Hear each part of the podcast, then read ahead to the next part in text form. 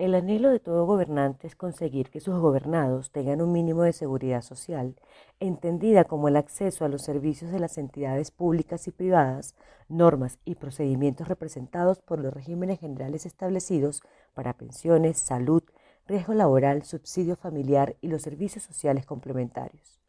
Y en un país en desarrollo y con muchas carencias como Colombia, ese anhelo se convierte en frustración cuando el gobierno nacional se ve obligado a enfrentar un problema como el destacado por el COVID-19 y darse cuenta que no tiene los recursos ni la voluntad política de algunos funcionarios para proteger al grueso de la población.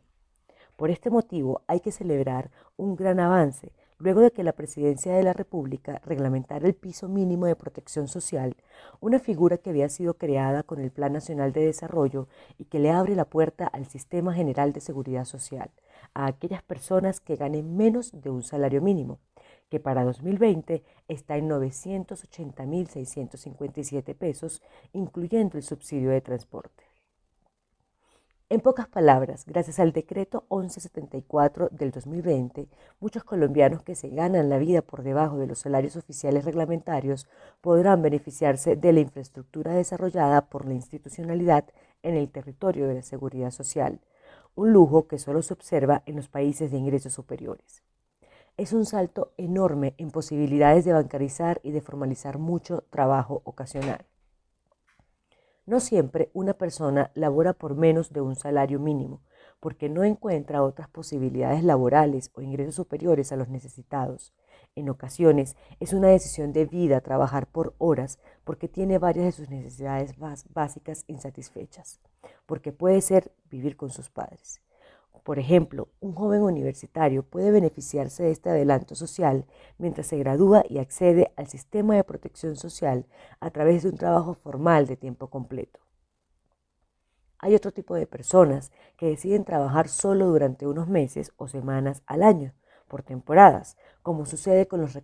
recolectores de café, pues sus ingresos de temporeros les son suficientes para ahorrar o invertirlos en otras actividades, especialmente en proyectos del campo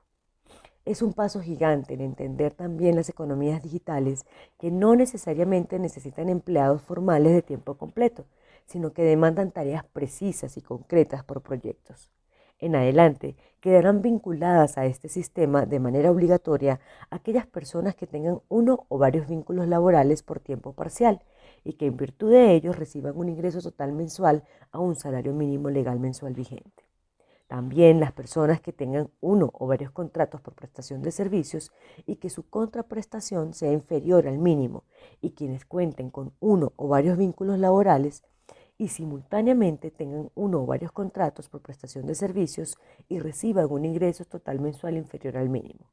Pero hay que enfatizar que el salto social se notará en la protección de las personas que no tienen una vinculación laboral o no han suscrito un contrato de prestación de servicios que hasta ahora estaban huérfanas de protección social.